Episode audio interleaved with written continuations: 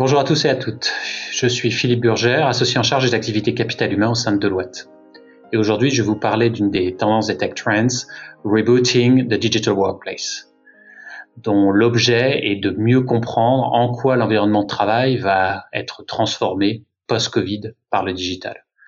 Alors, nous avons identifié cette année trois grands sujets euh, au sein de cette tendance. Un premier sujet sur tout ce qui est mesure et, et gestion euh, d'indicateurs digitaux.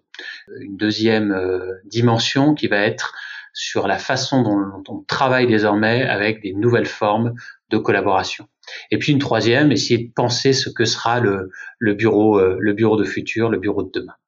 Alors sur la, la première dimension, sur comment je mesure, comment je manage désormais, euh, je vais utiliser davantage encore que dans le passé euh, l'intelligence artificielle, la donnée euh, fournie à l'intérieur de l'entreprise dans cet environnement digital pour mieux comprendre et anticiper un certain nombre de comportements. Est-ce que j'ai des collaborateurs qui sont euh, à risque? Est-ce que j'ai des collaborateurs euh, dont le niveau d'engagement diminue, euh, dont la façon euh, de, de travailler euh, pèse sur leur santé au jour le jour?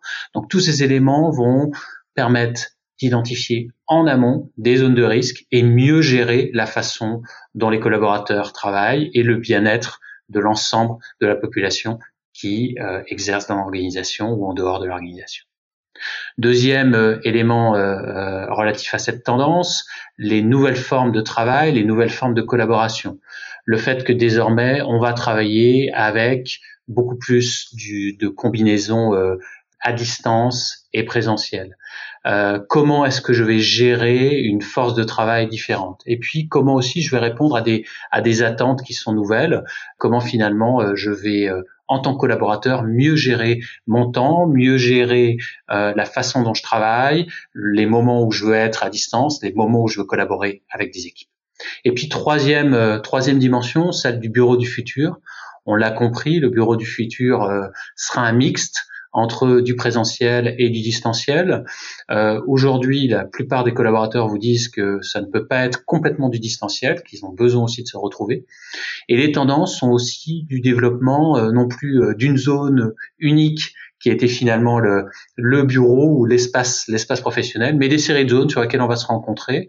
Euh, et donc finalement, une sorte de, de headquarter qui va être qui va être éclaté, euh, où on va avoir des bureaux finalement dans l'ensemble des zones en France ou dans les dans les grandes villes.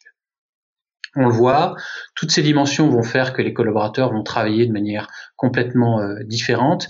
Et puis surtout, quelque part, vont euh, essayer de développer des nouvelles formes euh, de collaboration, des nouvelles formes d'innovation, euh, avec aussi euh, l'utilisation de, d'environnements ou d'espaces de, de travail euh, ou de, de un média social euh, digitalisé ou divers.